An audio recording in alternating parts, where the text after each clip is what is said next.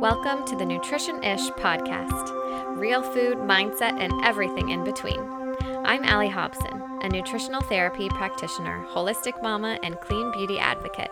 I work as a clinical nutritionist for two healthcare clinics here in San Diego and run my own business virtually as an NTP supporting women with their health, hormones, and body balance from a root cause approach. I specialize in gut healing, autoimmune conditions, thyroid, preconception, and pregnancy wellness by rebalancing the body with the nutrients it needs and the mindset it deserves. I'm Chelsea Gross, a certified nutrition and mindset coach. I support women worldwide via virtual coaching in creating a healthy relationship with food in their bodies. I specialize in freedom from dieting and restriction, disordered eating, binge eating, obsession and perfectionism, plus body image confidence and self love. Remember our disclaimer. This podcast is intended to be informative and entertaining and should not replace medical advice, treatment, or diagnosis. We're so excited you're here. Let's get to the episode. You're listening to episode 92 of the Nutrition Ish podcast. Hey guys, it's Allie. I wanted to give you just a quick little backstory on our interview today, but I had the pleasure of interviewing two lovely founders of my favorite baby food brand called Serenity Kids. So, Serenity Carr is the co founder and CEO of Serenity Baby Kids Food. And she came into this space and really started this company because she had a lot of issues kind of growing up with digestive things and food sensitivities, etc. So, having healed her digestive issues through a lifestyle and diet change, she was really passionate about starting and creating something to where she could give her baby the same nutrient dense foods that she was seeing so much success with. And then her husband, Joe Carr, is the president of Serenity Baby Food Kids, um, also the co founder, and he is a certified life coach. He does a lot of work in the autism space, having grown up with autism himself. And he, as well, saw a huge transformation in his life once he switched the foods he was eating. So, Serenity and Joe started this brand because they wanted their baby girl, Della, to grow up healthy and strong. They began looking for baby foods and were pretty much outraged by how much sugar and how little nutrition was available, so they decided to make their own. They were focusing on specific ingredients, which this is the part that really kind of wowed me and is really fascinating. So they wanted to mimic the nutrients actually in breast milk. Serenity Kids baby food is made from pasture raised meats, uh, sourced from small American farms, and high quality organic vegetables and oils. Serenity Kids purees eh, are balanced, blended, savory meals that contain the most nutrition per bite for your little one. So they will give their personal story as you listen, but I just wanted to give you the little background on the brand and the company itself. So I hope you guys enjoy this interview as much as I did. Welcome back to the podcast, everybody. This is Allie. Um, I am getting to do a super fun interview with two founders of my favorite baby food products ever. And I was just telling them they have literally single handedly saved my sanity, my motherhood, um, just even my child in terms of eating and foods. They've created the most nutrient dense baby food that I can find on the market. And I'm going to talk to them all about how they started the company, why they started the company, specifically talking about ingredients that they choose to use, sourcing, all of that fun stuff. So I'm going to hand it right off to them just to introduce themselves. So, welcome, guys, to the podcast. Yeah, thanks, Allie. We're super excited to be here and to share our story with your audience. I am Serenity. I'm Joe. And we are parents to 20 month old little Della, who is our first and only child. And we really started the company for her because, like you, we wanted to find more nutrient dense options on the baby food aisle. And we felt, you know, we eat this way in our personal lives and really wanted to make sure that our kid and kids everywhere had access to high quality, convenient foods. That's amazing. So I'm curious, did you guys either, I mean, either of you have a background in anything health related, nutrition, or was it something that you all of a sudden baby turns, you know, maybe it's that six month mark and you're like, oh, we have to start feeding her something. I wonder what that's going to be. Like, how did this kind of even come about?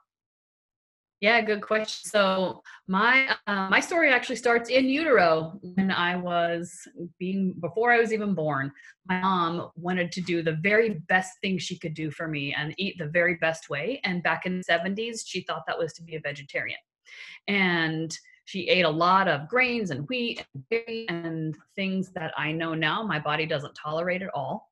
And so when I was two weeks old, I got my first ear infection and then I proceeded to have childhood filled with all kinds of illnesses, you know, not like not serious hospital stuff, but ear, nose, and throat things. Um, I took a ton of antibiotics throughout my childhood, which then caused digestive problems. You know, we know now it's leaky gut. We didn't know that back then. Um, and so I started having a lot of health problems uh, as an adult, actually as a teenager, and started taking antacids every day when I was 16 and um, you know over, after 15 years of that they stopped working and my my digestion got worse and my doctor put me on a, a medicine to take every day for the rest of my life. And i knew i didn't want that. I didn't know what i wanted but i didn't want that. And so i tried changing my diet and it worked you know it worked. And so i really started out with a paleo approach just because my dad had been doing it for about a year and recommended it I honestly, when I first heard of it, I thought it was the dumbest thing I'd ever heard. you know, like eat like a caveman? Are you not crazy? but I was desperate. You know, I didn't want to take that pill every day. And so this was back in 2010. And there were, I would say, I would say little to no, except the actual answer is no. There were zero options for um, prepackaged foods, convenience things for people who wanted to eat with, like I did, which was mostly a diet of heavy on the vegetables, um, a lot of healthy fats, ethically sourced clean meats, and with a little bit of fruit and nuts kind of thrown on top. And and and I'm also a foodie. So I love cooking. I love anything about food. I love grocery stores, like the whole thing. And so I really dug deep into um, the research, and I like to eat well. So I had to cook all my own food. You know, I couldn't go out and get um, anything that tasted super awesome, which I really love and so that's really where my background became was back in those early years i just read all the books and listened to all the podcasts and now there actually are like you know paleo and aip and all kinds of low fodmap cookbooks and everything. Um, and so really that's where the knowledge came from. And then when this was back in um, 2016 joe and i started talking about having a family and we were at paleo fx the world only paleo conference really. And um, we started looking around baby food and we didn't find anything. And i thought well i guess we'll have to make all of our own baby food. But joe was on a hunt. He was on a hunt for a new company to start and he came back from a talk. You want to tell the story yeah. Um, well, I think we'll we'll tease that to go in my background real quick. So to build up to that moment at PaleoFX when we discovered the lack of good baby food, was for me, I, I'm autistic and uh, I had a very difficult childhood because I wasn't diagnosed. They didn't know what was wrong with me. I was super intense, big, huge energy. I was a you know very extroverted, very creative, which didn't fit the stereotype of the Asperger's, what they understood to be Asperger's or or, or autism at the time. And so they just, I think my official diagnosis was obnoxious.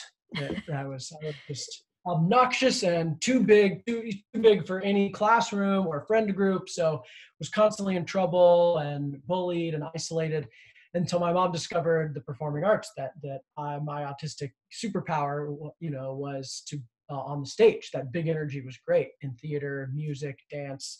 So at age seven i basically became a, a burgeoning pro- professional child actor was doing movies and television and that kind of thing and um, in, in middle school, this semi-popular girl took me under her wing and decided to teach me social skills. Uh, she, I was annoying her in English class one day, and she turns to me and says, "You know what? My friends and I, we're going to teach you how to be cool." And I was like, "I will do whatever you say." and, you know, and I learned the most important lesson of my life, which was that I could take feedback and become better. That I could implement change and and you know elicit feedback from others. And so I did what they said and I became cool and have set me on a track of always trying to improve and be better and, and find feedback. And then in high school, I discovered that I, in addition to changing myself, I could also change the world and got really passionate about social justice and community service and equality and um, set me on a, a, you know a path of, of, of, of changing the world which because i had such a difficult childhood really i was passionate mostly about changing the world for kids. So i've you know tried tried a lot of different ways to change the world for kids. I started a youth nonprofit. I've worked with a bunch of youth nonprofits. I've worked in a bunch of schools. Eventually would love to start my own community education program. Um, but uh, diet was always a big important part of my autism journey because you know there's tons of food sensitivities and uh, different things that I discovered in adulthood. I could change the way I ate. As a kid, I lived on canned ravioli and nachos. And that was my, as a picky eater, that was my foods I would eat. And I was overweight and I had constant stomach pain plus all the behavior stuff. So I was already on a pathway of changing my diet when I met Serenity. And uh, she was a paleo food coach at the time. She'd left her job in Fortune 500 companies to help others heal themselves with food. And met her at a, a lecture that my company put on and uh, I fell in love with her and fell in love with paleo at the same time. And paleo food was one of the final things that really helped integrate my autism. Um, but I've always been a self-starter and, and looking for the, the, next way to change the world. And and I had been working for a personal growth startup for adults, doing coaching and workshops, and became their head of sales. They taught me how to lead a sales team and uh, lead an organization after my nonprofit had failed because of my leadership issues but they were but it was like 90 hour weeks and you know really intensive. We were planning to have a baby i was like i can't keep working like this. There's got to be a better way. So i quit that job not knowing what was coming next. It was a big leap of faith like i don't know what i'm going to do but it's got to be better than this. And i read the four hour work week by tim ferriss. He outlined a process for changing the world through by creating a product which had never occurred to me to use a product and uh, so I started looking for gaps in the different communities I was in of where where this could come in. And it was less than a month later that we found discovered the lack of good quality baby food. That's such an amazing story. I, it's like you guys are like a match made in heaven, literally. you have yep. such a foundation, which is so, I mean, and like you said, it's changing the world, which literally it starts with kids. You know, it's like I never knew I was going to be so passionate. I mean, so Asher is my first baby as well. Mm-hmm. And it's like I never knew I was going to be so passionate about everything with motherhood, everything with kids and baby. And it's really, I mean, even in my nutrition practice, it's like my most passionate thing I love doing right now is working with moms and preconception and prenatal. It's like you're planting the seeds for literally our future. And of course, food has a huge, huge role in that. So, um, I guess to kind of uh, even like wrap up, like, okay, so the paleo idea for baby's food, I completely agree. Obviously, I think putting into play everything that you know um, when you're talking about vegetarian and grains, and while those are okay in some circumstances, there are really foundational foods that can be so helpful for babies. It's just not always what anybody thinks of first. Um, like people, you know, friends of mine, I feel like even outside of kind of my nutrition or wellness world are like, wait, you gave him what? Like that's his first food, like liver pate? Like I'm so confused. Mm-hmm. And we had actually done recently um, an episode with a friend of mine who does babies first foods classes and all of that. So um, if you guys haven't listened to that, um, listeners, go back and listen to that in addition to this episode. But um, so my first thought was exactly yours. I'm going to make my own baby purees because there's nothing that I can really find that's, you know, okay. And sure, I could buy just butternut squash in a can, sure, but I always felt it's almost like I felt guilty kind of doing that for a, part of time. Like I don't want to just give him one food. I want to give him a blend of something. We know that, you know, fats and proteins and sugars, they all work together and they help balance out so much in the body. So I did make a few my own. Um, they were terrible and he hated all of them. and I was actually a friend of mine who said, Hey, you should really try Serenity Kids because they actually taste good and they blend them with things like avocado oil and olive oil and they have protein. And I was like, That's great because, you know, meats to me are one of the baby's first foods. And no other company, at least that I've ever seen, like you said, which is why you started the business, is no other company is putting out meats or any type of, you know, proteins, animal products in baby food.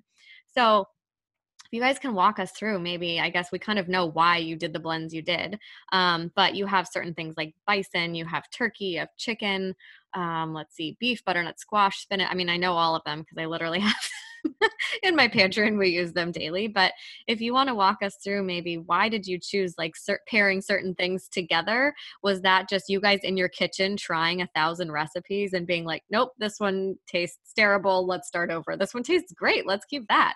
Like, how did you kind of come up with these recipes? And then if you want to talk a little bit about the protein, I guess, aspect um, instead of just vegetables, that would be awesome. Yeah. So actually was based very little on taste, surprisingly. Like I expected taste to matter a lot more. But what I realized, so after we were at the conference and Joe said, I think we should start a baby food company. And I'm like, what? You know, so then I launched into my summer of nerddom 2016. I spent the entire summer uh, reading books, listening to podcasts, reading blog posts on infant nutrition. Conveniently, a bunch of paleo like leaders had had children recently back in those days so i could read all the blogs about what they're feeding their kids. And it took me about a month to realize oh wait a second. There already is a perfect baby food out there and it's mother's milk. So i launched into a study of learning all about mother's milk and really looked at most of the macronutrient profile. You know there's I mean, try, try, to look up breast milk. It is very complicated. The research is just not there for, mm-hmm. for the most part. But I could at least find the macronutrient profiles. So, you know, the calories from mother's milk are about half fat, half carbs with a little bit of protein in there, which surprised me. The protein. And, you know, the younger the babies, the smaller protein, the higher, the older the babies, the more protein in the milk, and that kind of thing happens. But I realized that, you know, when we looked at, we did a study of baby food pouches on the market and they were almost all fruit as i mean as they still are almost all fruit. And i was really sad to see the lack of fat the lack of protein like you mentioned. And so really that's what we decided to do. We decided to make blends that had you know a decent amount of fat a decent amount of carbs with some protein thrown in it for our meat ones. You know we do have some veggie ones that you know all kids can be fickle eaters or parents need different options. So we do have that is uh, very very low protein just plant proteins that are fats mixed with vegetables. But what we did that summer was you know joe had the idea to start the company. I figured out that what was on the aisle was the exact opposite of what babies needed to eat as first foods frankly. And so then i thought oh no. What if these baby foods don't exist because babies won't eat them. so we got I called Joe. I remember I was coming home from my my real job at the time and I was like, we've got to start making these baby foods and seeing if we can find some babies to feed them and seeing if some babies will eat it.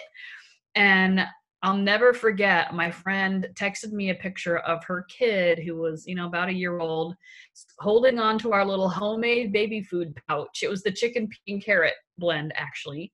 And she said he loved it so much he wouldn't let me take the pouch away. And I cried. Aww. You know, I'm like, okay, so babies will eat nutrition, nutrient dense, you know, super hardcore on the vitamins, fiber, the protein, the fat. They will eat that stuff.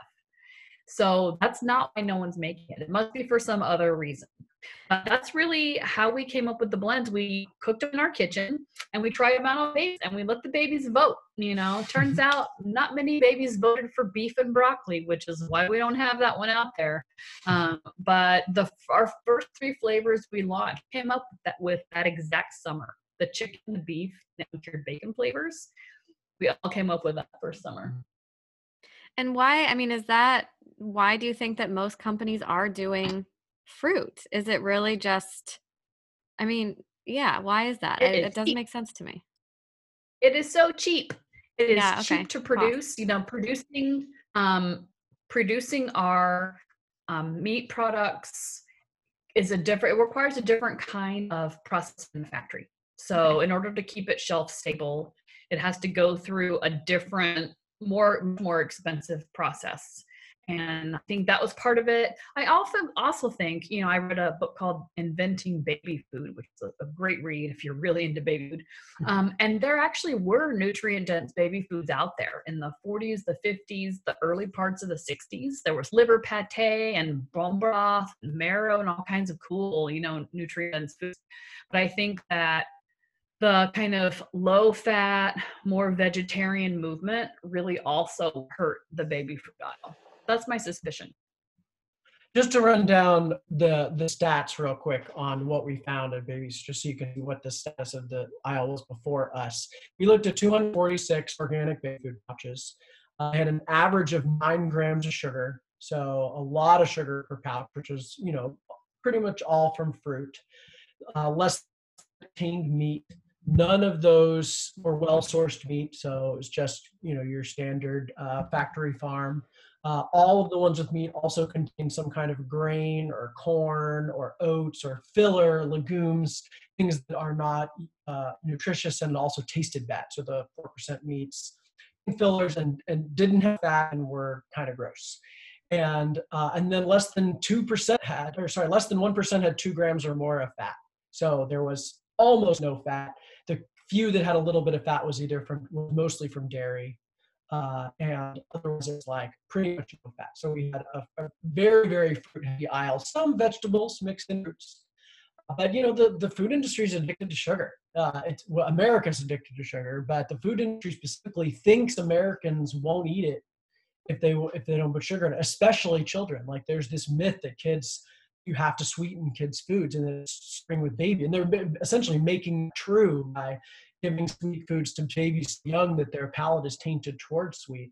Uh, but they're just afraid that they wouldn't sell. Like like Cerny said, they they think organic fruit is a health food. Like they're they don't understand that fruit sugar is basically does a lot of the same problematic things as cane sugar, or, you know, soda pop. And uh, and and the processing, yeah, is, is a lot more expensive to to to do a low acid product. So acid and makes it much cheaper to make shelf stable. And so with the introduction of the pouches, it even got worse. Like the jars were a little bit better back in the day, but the pouches are even sweeter.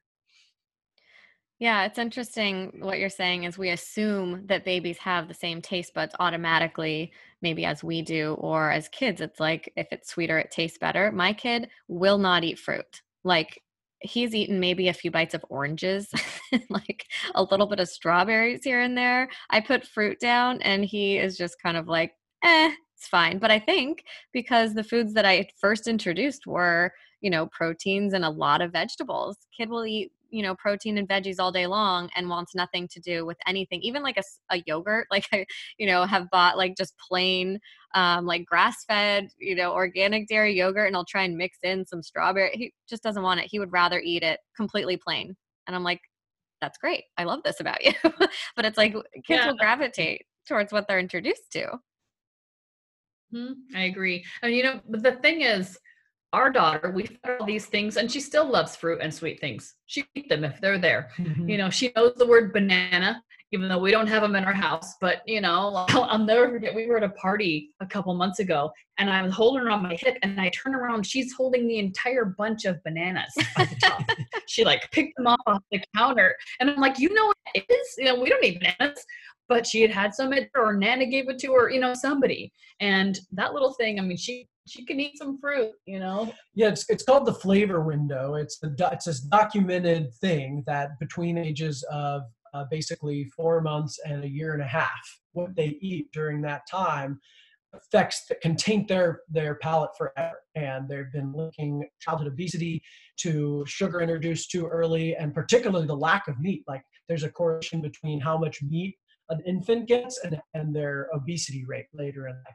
So it's actually a really important time that was something we didn't really know that much about when we set off for this, but has been something parents have really valued that our products taste like vegetables. There were other products on the market that had vegetables. They just tasted sweet. They'd put they'd be called super veggies and it would have kale and spinach, but the first ingredient would be apple you know and so with ours you know the, the, it tastes good and you can taste the savory quality of the meat and veggies really sets them up for healthy eating later in life hmm, that's so interesting. I didn't know that about the flavor window. That's really that's awesome. Mm-hmm. Um, okay, so, so this is actually doing a good job, Mom. Okay, good. Thank you. Only because of you guys, honestly. um, that was kind of a, a perfect segue actually into maybe talking about the way that um, you guys are manufacturing and sourcing. So, how, when you said it's more expensive to do things with meat um, and proteins, how to make them shelf stable, can you explain a little bit about where you're getting? um, your products, where the animals are either raised, or how you're kind of going through this manufacturing process? Yeah, sourcing was super important to me. Uh, my mom grew up on a small family farm in southern Missouri, and you know, as part of my uh, becoming, you know, conscious of the world, uh, this the plight of animals was really important to me. I actually became vegetarian, vegan for several years in high school and college, and always really valued animal rights. And then grew up seeing my my my mom's parents you know, and this harmonious lifestyle they had with the animals, and also how their economic struggles, how tough it is to be a family farmer and to use humane uh, farming practices Uh, is expensive and it's disincentivized in this country. You know, it's basically you're incentivized to do it wrong, to torture animals, to destroy the environment. You know, there's an economic incentive. You have to really like, it's already hard enough to be a small farmer, but then to use these better practices is even tougher. So we, Serenity was, you know, taught me that the nutrient density of pasture raised meats and organic vegetables is higher. There's actually more nutrition. You raise it in a way that's more in harmony with nature and less destructive to the animal to the environment but in addition to that uh, you know we i really wanted to support people like my grandparents and the commitment to sourcing family farmed uh, uh, humanely raised, uh, pasture raised meats and organic vegetables. I've also always been a really avid environmentalist, always had an organic garden myself. You know, I drove a car ran on vegetable oil for many years. Now I have an electric car, you know, and so just have always been looking for ways to improve the environment. And so when we learned about generative agriculture, it was like a whole nother level of We're like, whoa, not only can we get meat that is extra nutritious for babies, we can support farmers like my grandparents that are doing it right, that need the extra support, but that are also making the land better the way that they raise their animals and uh, you know mimicking the way animals behave in nature in such a way that is actually improving soil microbial growth reducing runoff uh, sequestering carbon like actually redu- re- reducing climate change uh, and all while making healthy meat and, and vegetables for, for babies together was like really exciting that we could really do all of that and make a bunch of money at the same time basically you know was like amazing to me. And it was exactly what tim ferriss describes around finding something that is in line with your mission that also makes money that people want that makes the, the, the world better. Um, and so the sourcing was super important. We put it on the pouch so that we would have to always source it because the if we say it's from a small family farm, we have to show affidavits that the farm is a certain size and that 80% of the people working there family members and so forth. So we partnered with these co-ops of family farms that basically said, hey, it's really hard to to, to keep this lifestyle. So we're going to pool our resources and be able to supply in bulk for companies like us. And we've even been a part of growing some of those co-ops as we've been guaranteed a certain amount of of purchasing from them. So it's really contributed to the growth uh, of pasture raised um, animal systems as well as regenerative agriculture animal systems, um, while also making the baby food super nutritious. Um, and Serenity describe our process, how we get it into the pouch and make it shelf stable. Yeah, I love factories. My favorite episode of Mr. Rogers growing up were always the picture videos where he would make you could see crayons or graham crackers being made in the factory. So the factory is my my home sweet home. So what we use basically we take puree and we blend everything together all the vegetables in these giant kettles and then we pump it into the pouches which is pretty tricky to do and then within a very short window, we do what's called a retort process, which sounds like a fancy word, but it's basically just like a home canning process where you use pressure and heat sustained for a certain amount of time. And then that would kill any, any potential microbes so that it can stay shelf stable. I kind of, I always say it's, um, it's like a can of chili. Mm-hmm. It's the same process that we use for our pouches. It's just in a pouch format rather than a can. So really like technically it can stay healthy to eat and good for a very long time. You know, they're digging up cans from World War II and stuff, and the food's still edible inside. It probably wouldn't taste for that long, you know, but it is extremely safe. And we decided, you know, it was it was a hard call actually starting the company because it is a complicated, expensive process, and we had a few failures line when we first started. So we were trying to use equipment made for fruit puree for our meat purees, which was different. You know, it was just a different way of um, so we had to make some tweaks to the equipment and things. And, you know, we talked a lot about should we offer a refrigerated product? Should we freeze it? You know, there are other ways to preserve foods like ours. But really, you know, as a almost a mom, you know, a couple of years, I was a couple of years away from motherhood, but I realized that the convenience was just paramount. You know, that's why the pouches work because they're so convenient. 94% of baby food is bought in a pouch these days, and that's why. Mm. So I didn't want to confuse anybody. Like, I've got this pouch that goes in the refrigerator and that one that doesn't have to go in the refrigerator, you know?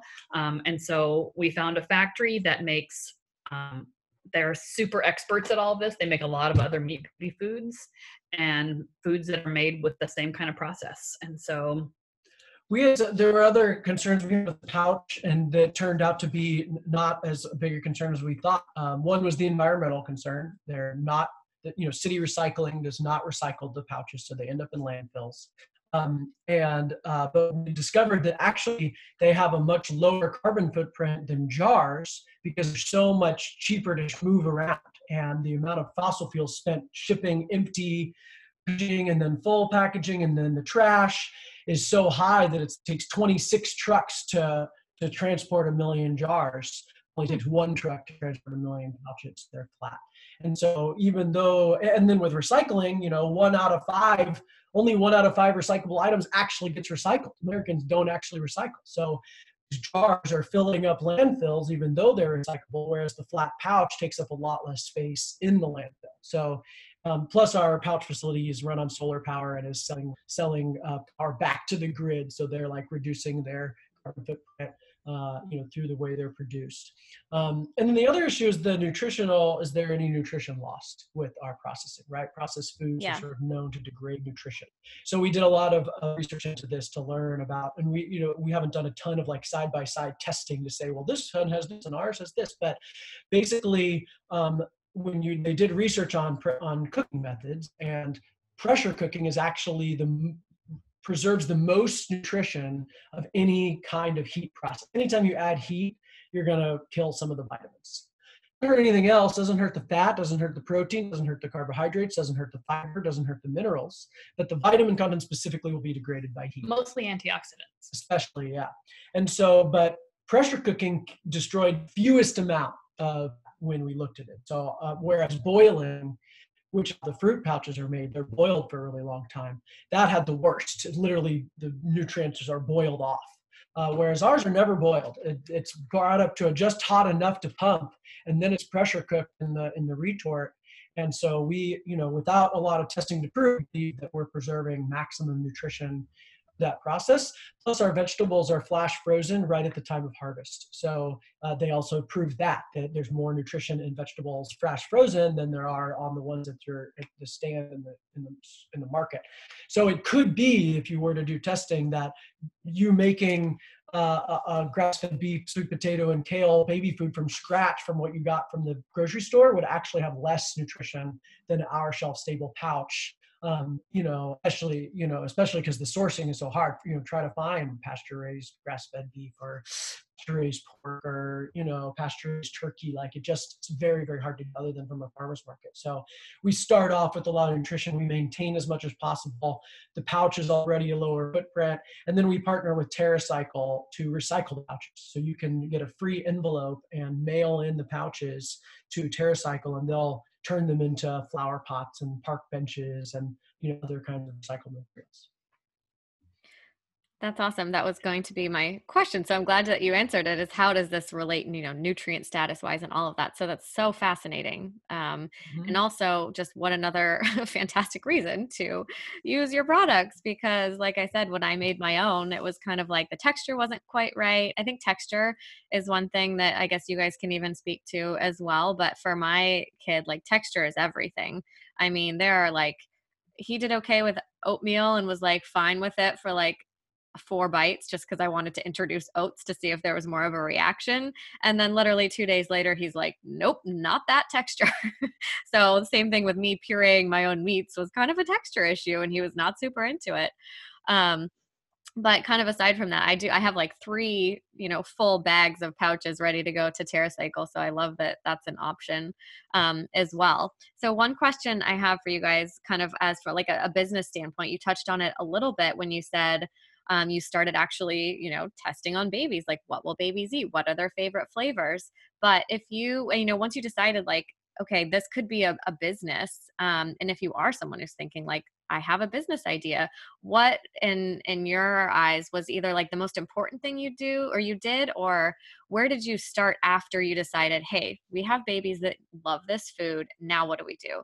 Is that where you started reaching out to investors? Did you I mean, I'm assuming there's a commercial kitchen situation that happened in um, find, you know, finding sources like how does that work from a business perspective in the order of events that you guys yeah. You know, Serenity and I both had failed businesses, and they basically both failed for the same reason. Uh, my youth program was an amazing youth program. It was everything you could ever want from a youth program. But I started it in a place where there was not a shortage of youth programming. I was competing with tons of other programs and couldn't succeed because there wasn't a market. And so I tried to be a paleo food diet coach.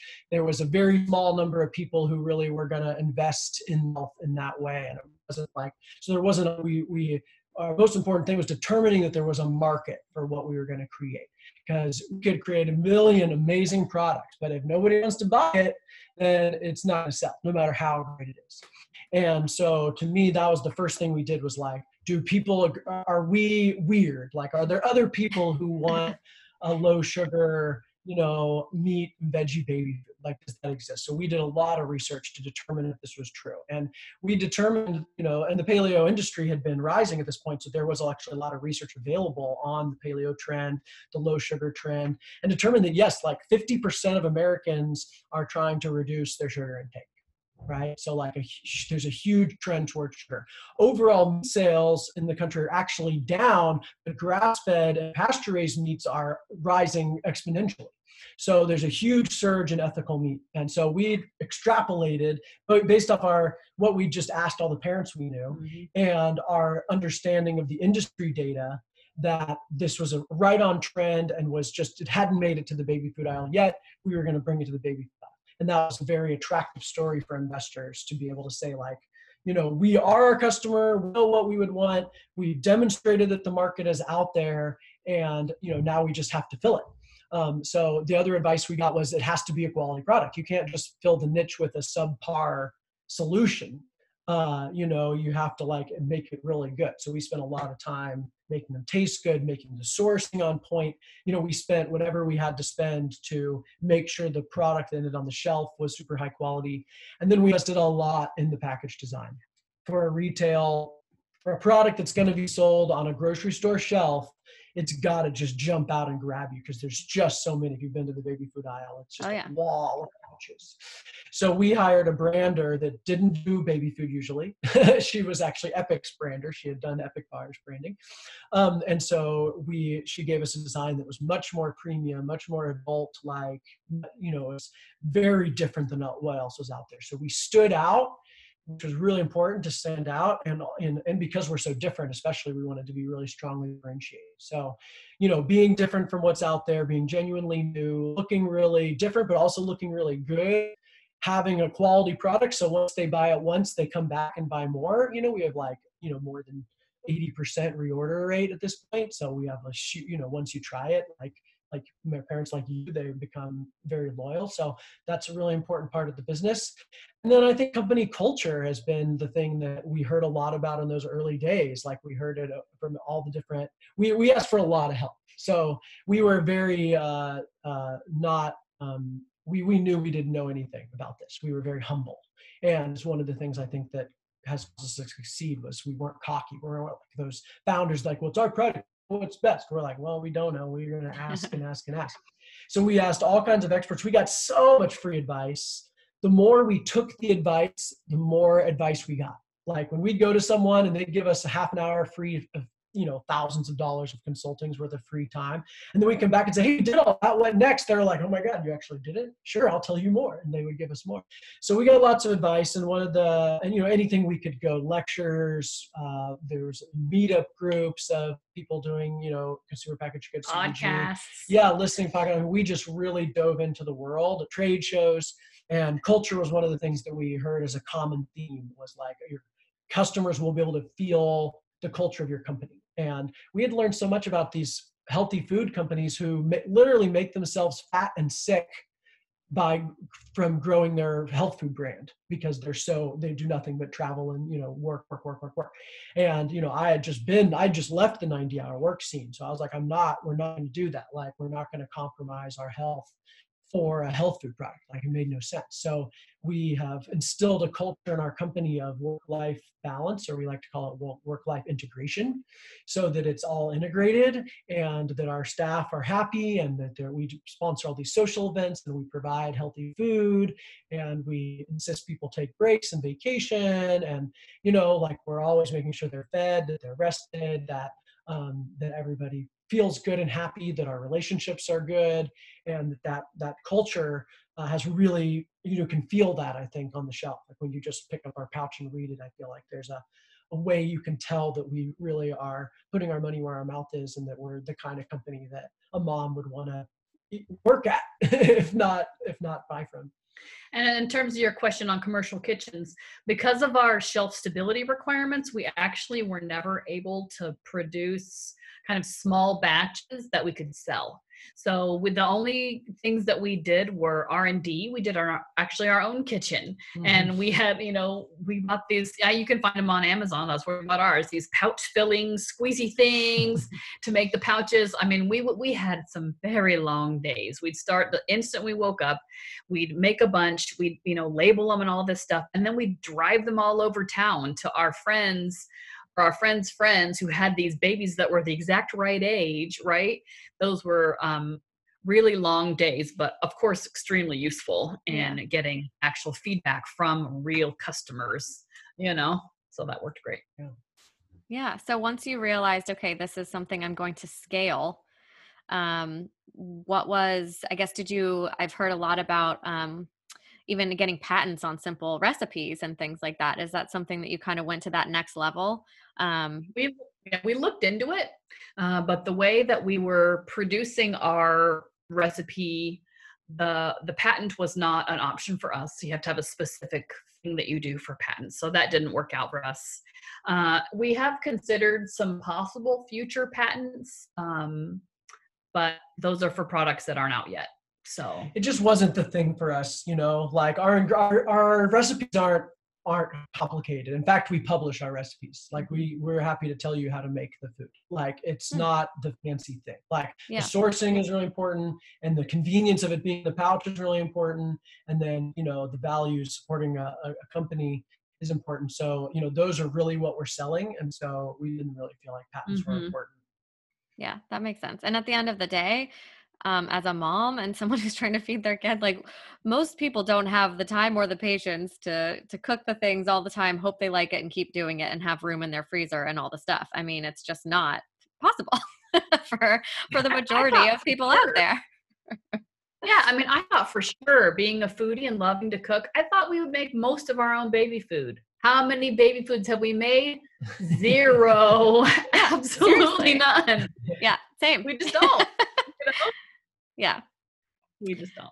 Um, well, I guess that's kind of a, a good way to kind of segue and then kind of wrap up this conversation. But like you said, there's maybe new things coming out. I'm curious to know like what is next. You guys seem to be at such a, a high point, thriving in this business, and everything that you said about culture, community. Um, I mean, I just want to speak to like the people who I've communicated with who work for you guys.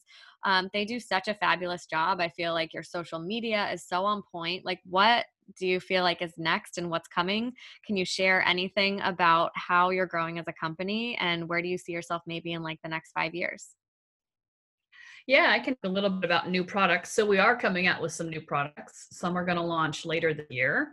They are secret as of now, but I can tell you that they are, there are some in the new in the pouch format, and then there are some in new formats. And really, what we're looking do is to increase the age.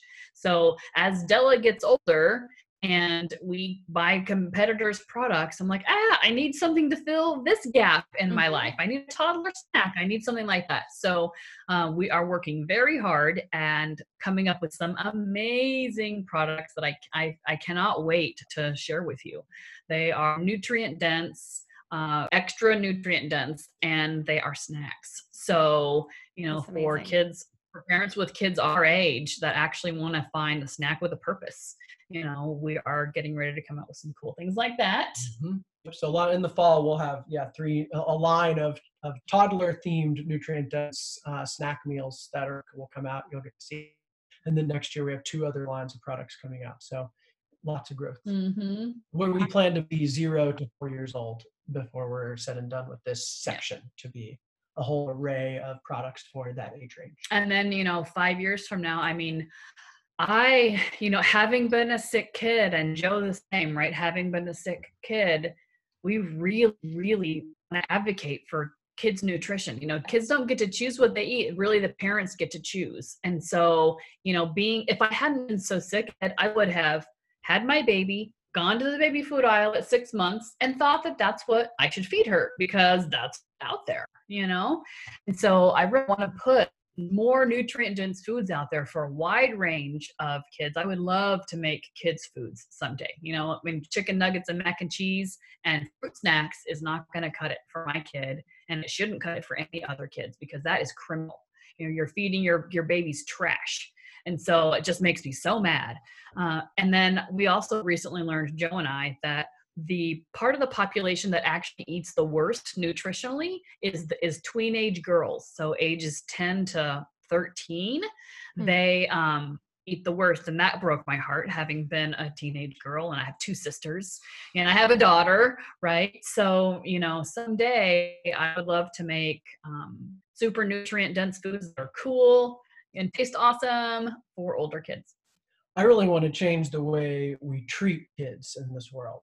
Uh, way we uh, the, the education system, the disciplinary system, you know, like the way we parent, uh, especially the use, the overwhelming use of shame and all these systems that creates these, you know, really emotional problems. So I'm really passionate about, you know, as a, as a kid who was you know, in, punished all the time and excluded and bullied all the time, both adults and children, you know, I really want to change this idea that kids are objects, you know, that we can do whatever we want to them, that they, we, they belong to us and, and bring back this idea of, of integrating children into our society, that they're, they're equal citizens, that they have rights, that they have a voice, that they have choices they can make, that they don't need to be manipulated or controlled, uh, and that it's actually easier way of parenting and educating kids to let them have more autonomy than to create this control model is very energetically energetically expensive to maintain and leads to all kinds of shame and depression issues that, that we don't like. So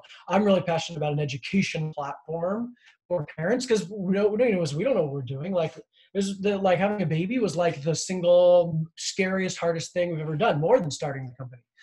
And this i think is true for all parents. So we've worked really hard to integrate and this is where my performance background has been useful is like creating education materials writing making videos of you know, we have this whole parent hacks series where we're giving parents you know tips and tricks of ways to make your life a little bit easier because it's really freaking hard. And that thing just that continues on into as kids grow up there's every new age stage there's like new challenges that i want to really help uh, uh, help teach and share with parents and and you know you create that education platform along with a food platform so that we're you know really holistically improving the lives for children and thus building a new world I love it. I mean, everything that you just said, it, it's so it's so true. We have no idea what we're doing. We're all just doing the best we can. but Yeah. if there's if there's anything that's out there, which is exactly what you're saying, like I will consume all of that content, listen to anything you have to say. You know, it's like I follow so many different accounts on Instagram now that's like parenting tips or how to talk to your child and not, you know, tell them things like no, but mm-hmm. explain why or ask them questions in a different way and it's just yeah it's a whole new world of like psychology and a mental aspect that you never thought you would enter as a mother or as a father or a parent at all you know it's so it's so fascinating. So thank you guys so so much. Um, and Mhm. one more thing about the products it's uh, convenient for me i feel very lucky that my child is literally at the age of the progression you're growing your company. So i would love to have more snack options. He is obsessed with paleo puffs. I don't know if you've had those tried those. Yep. But, yeah he literally will eat those all day long and i'm always like okay i need more snack options besides just these Have you tried the egg white curls, also by Lesser Evil? He didn't like those as much. Really, Della loves the spicy ones. Oh, really? Maybe I'll have to try again. He's all about he's all about that salty kind of like sea salt flavor.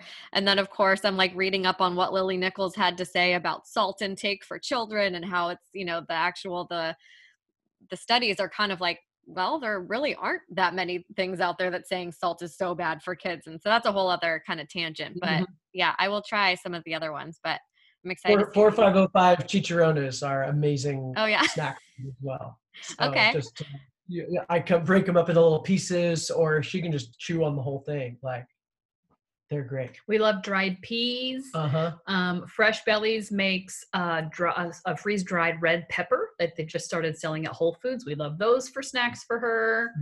You know, Yep. b- uh, beef jerky. She really likes chewing on that. Yeah. You know, meat so that works well. Yep. So I'm so literally yeah, we're writing all these on all that. Yeah. Fabulous. Yeah, it's all coming.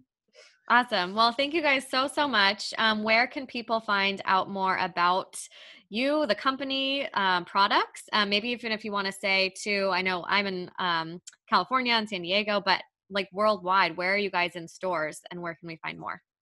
Mhm. You can learn about us on our website at myserenitykids.com. You can also purchase there. We have some of the best discounts and, and subscription rates uh, on our website. So that's the cheapest place to get us. And then we're also on Amazon, so easy to add to your cart. Uh, we're in Whole Foods nationwide. So any Whole Foods you go into, you can get seven of our products. Uh, we are at a lot of other groceries. So we have a store locator on our website as well. You can put in your zip code and it'll tell you the other stores. So we're at a lot of little co-ops and a lot of other regional grocery chains. Um, and uh, and then so we're only really available in the U.S. right now. So if if you're other country, then you need to order to your friend in the U.S. to save for you the next time you come and visit or whatever. But we, you know, eventually we want to be everywhere baby food is sold. And also, just since you're in California, we're also in the Erewhon Market, which is a Mhm. really fun store. I just love to visit.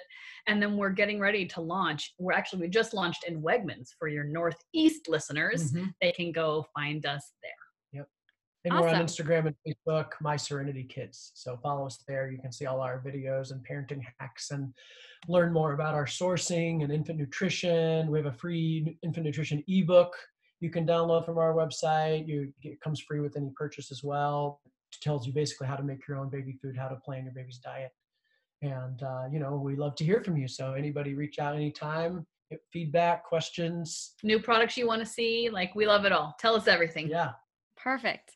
And then one last little announcement I wanted to make is I'm getting ready to do a giveaway with you guys, and it's going to be with Serenity Kids and also Force of Nature Meats. So you guys are able to, it's going to be an Instagram giveaway, but the potential to win five cases of Serenity Kids baby food and then $100 of Force of Nature ground meat. So I will be posting that coming up. This episode is going to air, um, actually, well, for you guys, when you guys are hearing it, it's airing right now but it'll air in one week um, for Serenity and Joe. And um, yeah, thank you guys so much for being here. To find out more about them, we'll link all of their information in the show notes. More from me, Allie, you can find me at barefoodnutrition.com on Instagram at barefoodnutrition. And then more from Chelsea, you guys can always find her at Nutrition with Chelsea and nutritionwithchelsea.com. Thank you guys so much, and we'll see you guys next week. Thanks. Thanks for having us.